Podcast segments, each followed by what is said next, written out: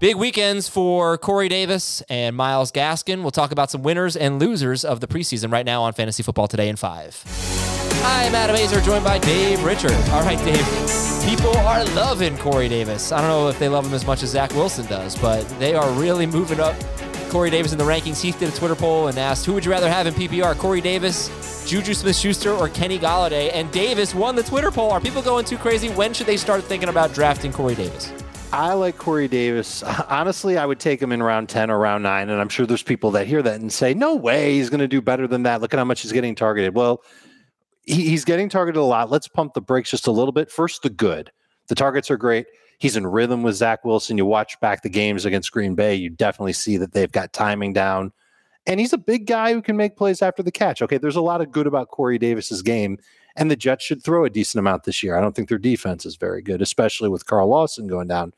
But the bad news about it is uh, there, there does come a point where you go, well, who did he play against? Oh, it was a lot of backups. Mm-hmm. What does this team look like when they play against a lot of starters? And the track record of Corey Davis, when we've leaned on him too heavily in drafts, uh, the return isn't there. And Zach Wilson, as good as he's looked in the preseason, still a rookie. He's going to go through some downtimes. And no Elijah Moore's on the field. And Elijah Moore was the guy that was really tearing it up in training camp. He could take work away from Corey Davis, too.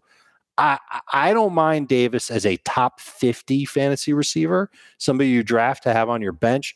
Maybe he becomes a number three wide receiver. Those are always good guys to get when you're in round nine or round ten.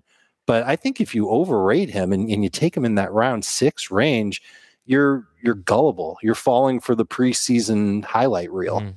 Okay, how about other rankings risers for you? Who stood out? I thought Myles Gaskin looked great. And this is somebody, the Flores had the comment about how he was going to mix and match his running backs based on situation. Well, the truth is this. It doesn't matter the situation. Myles Gaskin is the best running back in Miami. I've seen it in practice. I've seen it in the preseason games. Malcolm Brown isn't that good. Gaskin's a good pass catcher. I like him back in that round five mix as a number two fantasy running back. I was encouraged by how the Cardinals offense utilized their running backs. I think that helps Chase Edmonds. I think that hurts James Conner. So I'm more interested in Edmonds now than I was before. He's in that round five, six range. I know Jaylen Waddle got hurt in the preseason game. He came back. He's looked outstanding. There have been plays where the Dolphins, where Tua's just missed him, and he's been wide open fifteen yards downfield. I think Waddle's somebody that you can draft in round seven or eight as the best Dolphins wide receiver this year. You're taking him ahead I, of Corey Davis? I'm taking him ahead of Corey Davis. That's a great example. I think that he's going to be there. And Jacoby Myers is another guy that I really like a lot. Get this. His target share last year overall with the Patriots was twenty percent. That's really good. His target share, well, that's his target share with Cam Newton. His target share with Cam Newton, his final eleven games when he started to play more, thirty-one point seven percent. And so Cam's going to look for him when he's playing, and Mac Jones might be the better short area passer when he plays, and that'll benefit a slot receiver and a P P R dynamo like Jacoby Myers. That's another receiver I'll take ahead of Corey Davis.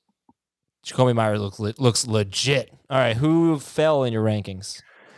So I, I don't think Michael Carter necessarily fell for me, but we did see a couple of other running backs play ahead of him in the second preseason game. And Ty Johnson looked good. He's one of the running backs that played ahead of him. So I wouldn't get too excited about Michael Carter. If you're getting him in late round seven, uh, I, I think that's okay. I think he'd be fine there.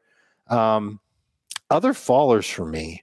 Will Fuller, just because I think that Jaylen Waddle could be that guy, and we know that Fuller's not playing in week one, and he's missed so much time. You know who fell for me, and he hasn't practiced, I think, since August started, is Julio Jones, who I still have as a number two fantasy receiver, but I'm far more comfortable, and I'm kind of hoping that I get him in round four and not in that round three range where we were taking him before.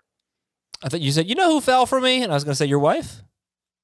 Yeah, I, I tricked her into twenty years of marriage. All right, that's Dave Richard. I'm Adam Azer. Thanks for listening to Fantasy Football Today. She made banana bread tonight. It was delicious. Wow.